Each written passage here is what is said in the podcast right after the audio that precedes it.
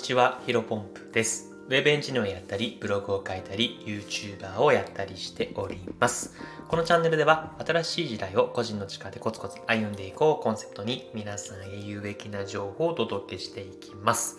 えー、本日なんですが、質問回答、お部屋探しをする際の不動産会社選び、初期費用、見積もり、あれこれ、というテーマでお話をしていきたいと思います。えっ、ー、と、まあ、今回はですね、まあ、質問がおいただきましたので、それに回答する回となっております。まあ、お部屋探しに関するね、えっ、ー、と、お悩みの解決になればなというふうに思っております。本題に入る前にお知らせです。えっ、ー、とですね、私は現在 YouTube に力を入れております。アップしてる動画の内容はですね、えっ、と、平日ルーティン動画になっています。まあ、セールスエンジニアをですね、え本業でやりながら、えブログ、ラジオ、ランニング、読書などですね、え、フルコミットしている日常をそのまま映し出しております。まあ、何か夢を追いかける人にとっては、モチベーションが爆上がりするに違いありませんので、えー、ぜひご視聴、そしてチャンネル登録をお願いできればなと思っております。YouTube のリンクは、えー、私のプロフィールの、えー、YouTube のロゴをタップしていただければ飛ぶと思いますので、ぜひぜひチェックしてみてください。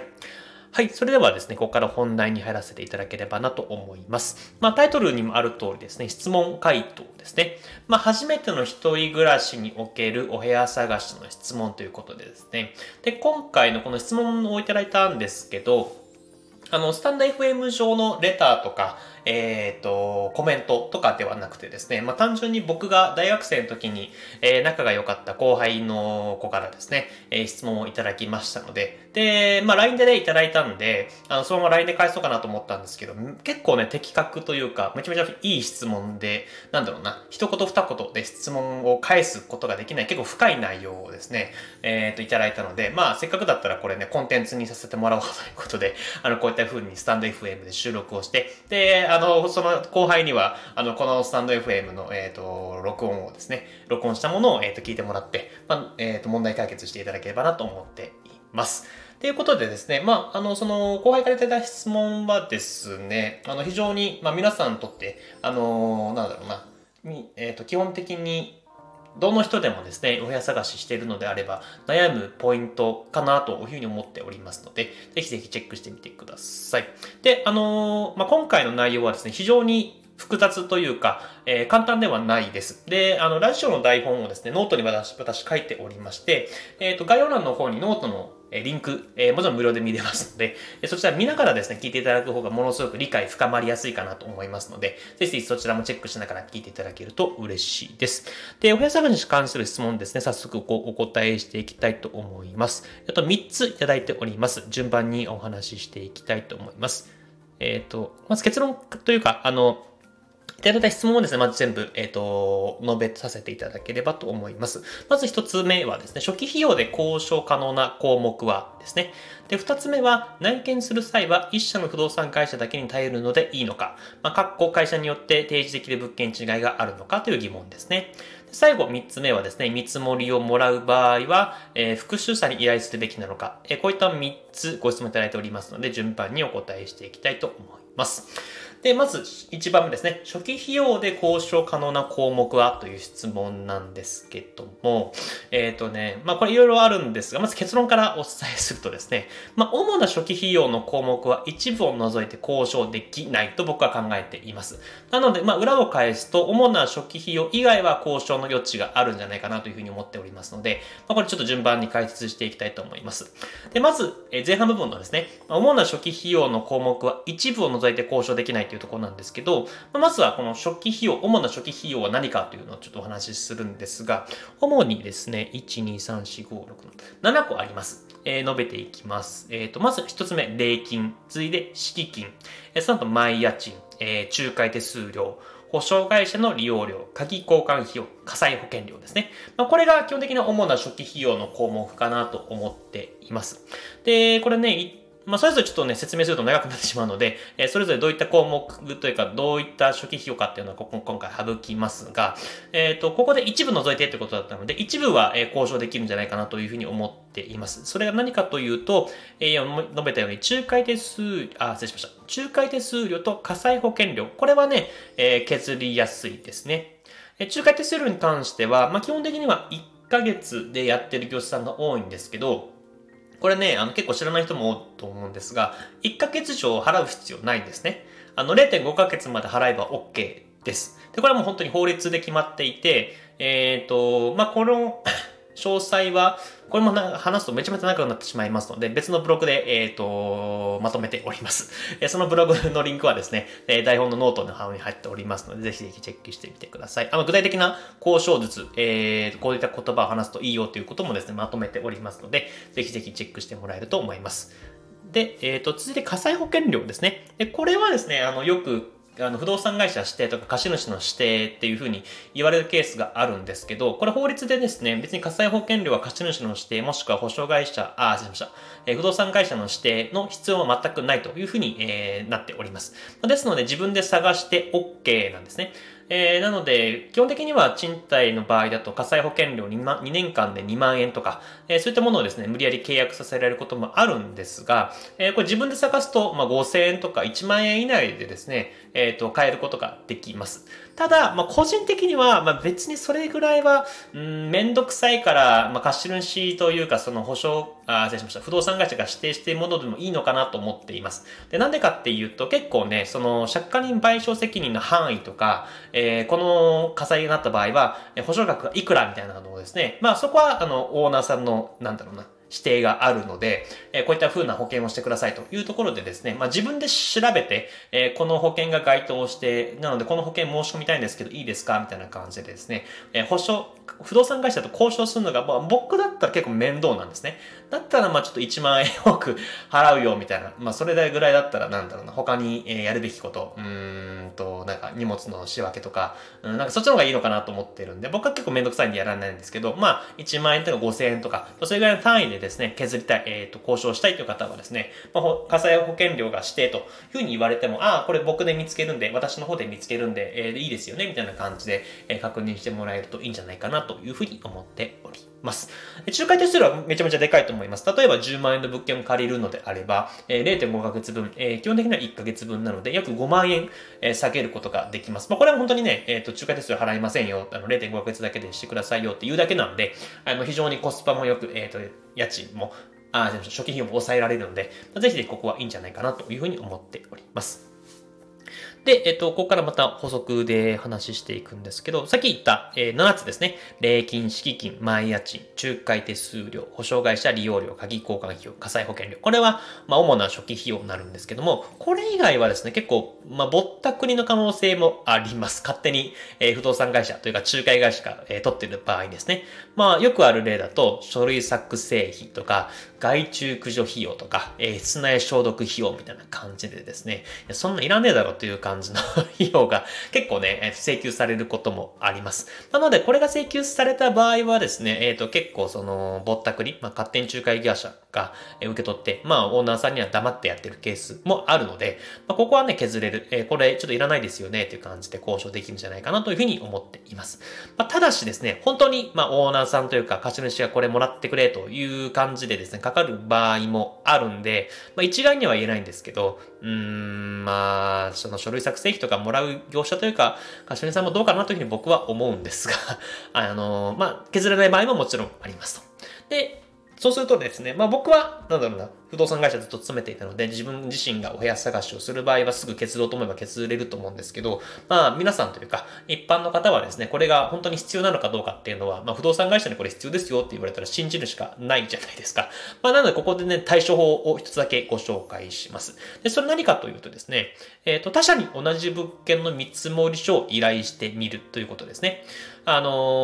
ー、まあ、例えば A という物件を見て、あ、めちゃめちゃいいなと思って、まあ、見積書をもらうじゃないですか。で、その中に、まあ、礼金、資金、仲介手数料というふうにも名目が書いてあったときに、まあ、書類作成費、まあ、例えば1万円と。いうふうに、えっ、と、請求されたと。まあ、見積書でね、書かれたとしますと。その時に、えっ、ー、と、まあ、そのもちね、その不動産会社にこれいりますかって、ああ、これちょっとかかるんですよって多分言われると思うんで、そしたら、まあ、一旦持ち帰って、えー、他の会社の方でですね、まあ、この A という物件まあ、あの、御社の場合だと契約金いくらになりますか？と、まあ、2、3社ぐらいで見積もり取ってもらった方がいいと思います。その時に、えっ、ー、と、どの2、3社問い合わせをして、どの会社も書類作成費が同じ金額で入っていたら、まあ、これはまだオーナーさんが多分指定している金額、えー、項目になってしまうので、削るのは難しいと。まあ、ただし、えー、2、3社問い合わせをしてですね、まあ、あのー、まあ、1社、2社、まあ、3社問い合わせして、例えば2社が、そのその書類作成費がなかった場合は、勝手にその仲介会社、まあ、不動産会社側でですね、書類作成費っていう名目で取っているだけなので、まあ、これはね、交渉とか、えー、決例余地がものすごくあるんじゃないかなというふうに思っています。まあ、ですので、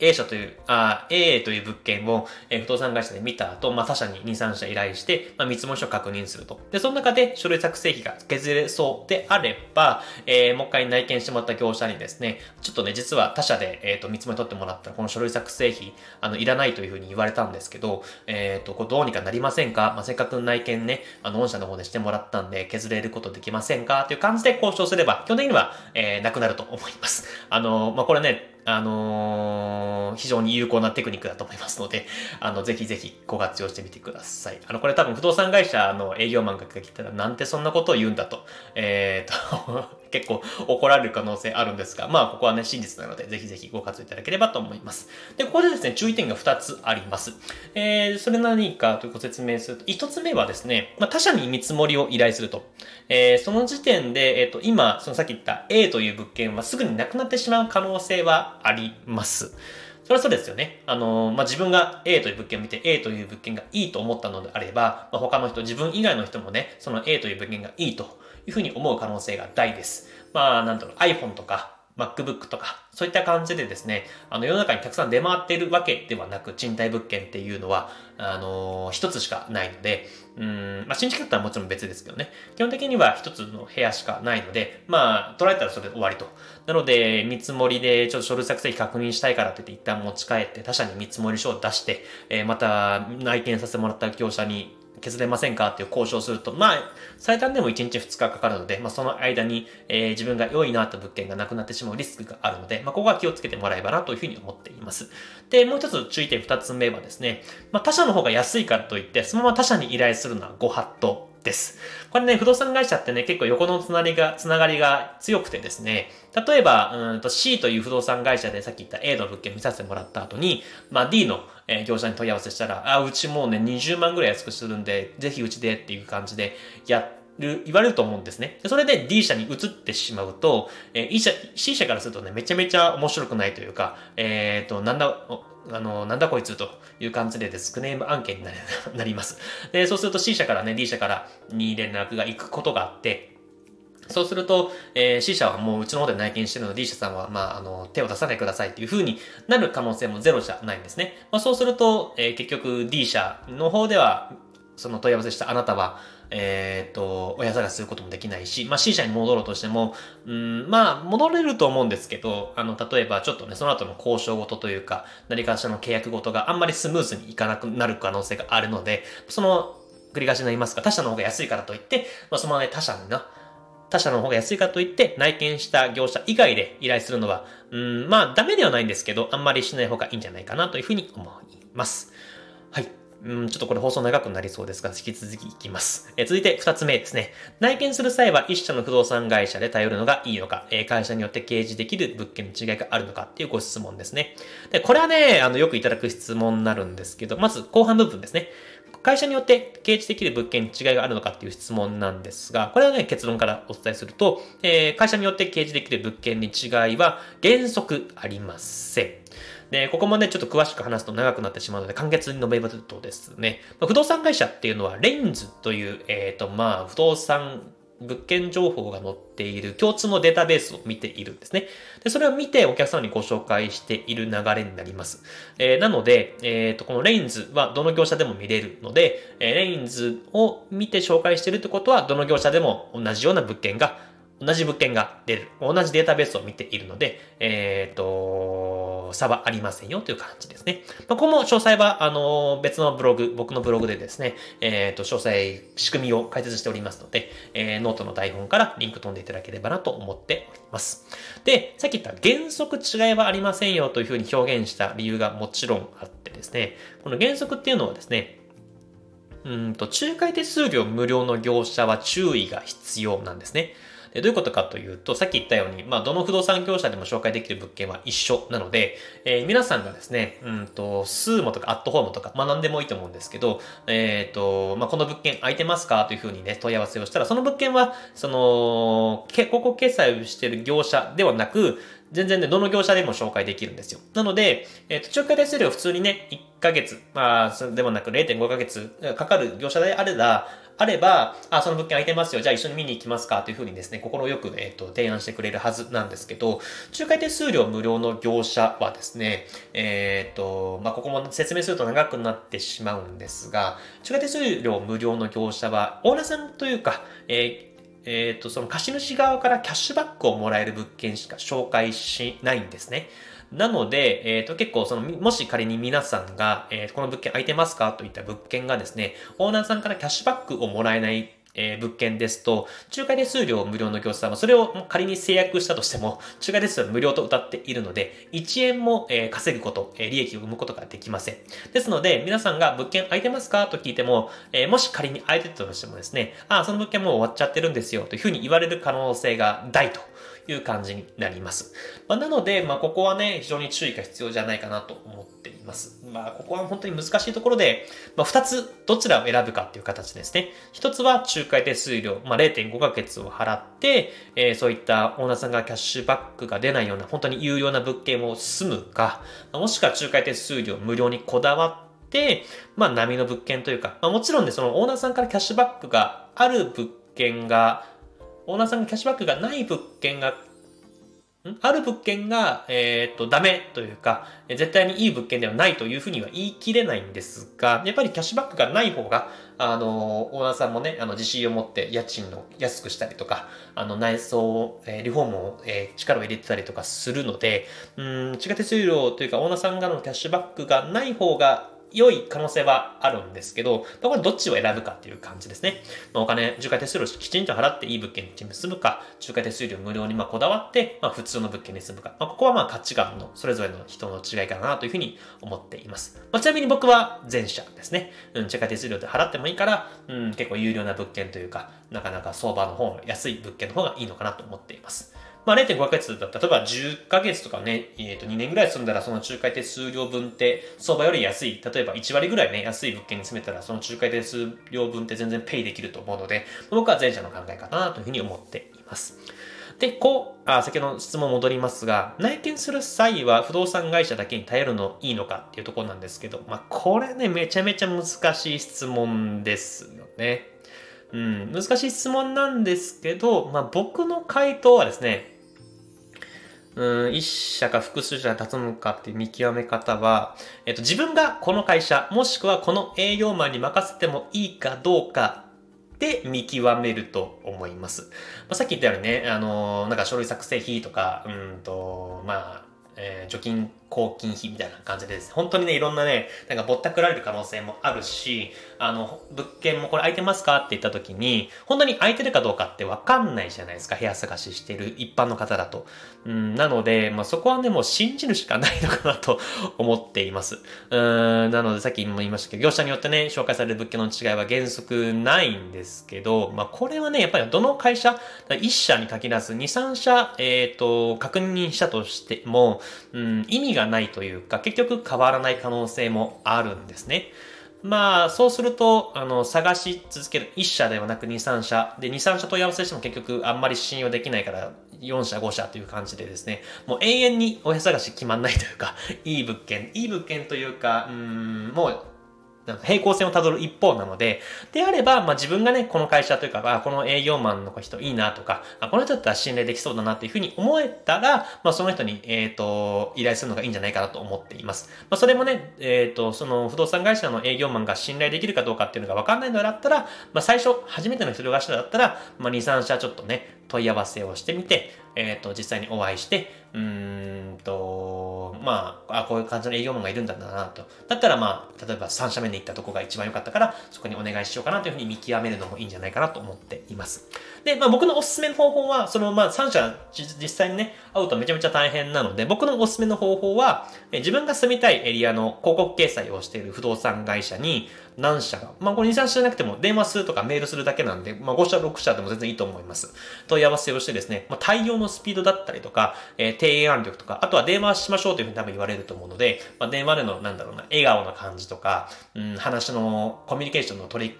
取りやすさとか、そういうところでですね、見定めるのが一番いいのかなと思っています。で、そこでね、問い合わせをして、あ、この営業マンさんいいなと思ったら、あの、指名制度がある結構不動産会社さんも多いので、まあ、それをね、ちょっと、あ、ぜひ、あの、まるさん今回話してめちゃめちゃ信頼できると思うので、僕のお部屋探し最後まで担当してもらっていいですか？っていう感じでですね、交渉すれば、まあ、あの、喜ばない営業マンというか、まあ、いないと思いますので、ぜひぜひそういう形でですね、やってもらえばと思います。あの、結構その、なんて言うんですかね、あのー、いい不動産会社だなというふうに問い合わせをして、やり取りをして、いざ提案、来店したら全然違う担当が出てきて、その担当がね、あんまり良くないというケースも全然ザラにあるので、ここはね、せっかくだったら電話したりとかメールの対応してもらった業者さんえー、不動産会社さんの営業マンにね、あの、信頼できそうだったら、その人にお願いするっていうのが一番いいんじゃないかなというふうに思っております。で、最後ですね、見積もりを出してもらうときは複数社に依頼するべきなのかなんですけど、まあこれもね、結論からちょっと先ほど似ているんですが、まあ自分がね、信頼できるなというふうに判断した不動産会社、もしくは営業マンを見つけたらですね、まあ、複数社に依頼するのは不要なんじゃないかなというふうに僕は思います。まあ、ただ、あのー、一番最初の質問に戻りますけど、まあ主な初期費用以外でですね、請求されたら、あの、書類作成費とか、うんと、なんか、外注駆除費用みたいな感じでですね、仮にまあ請求したら、さっきのね、他社を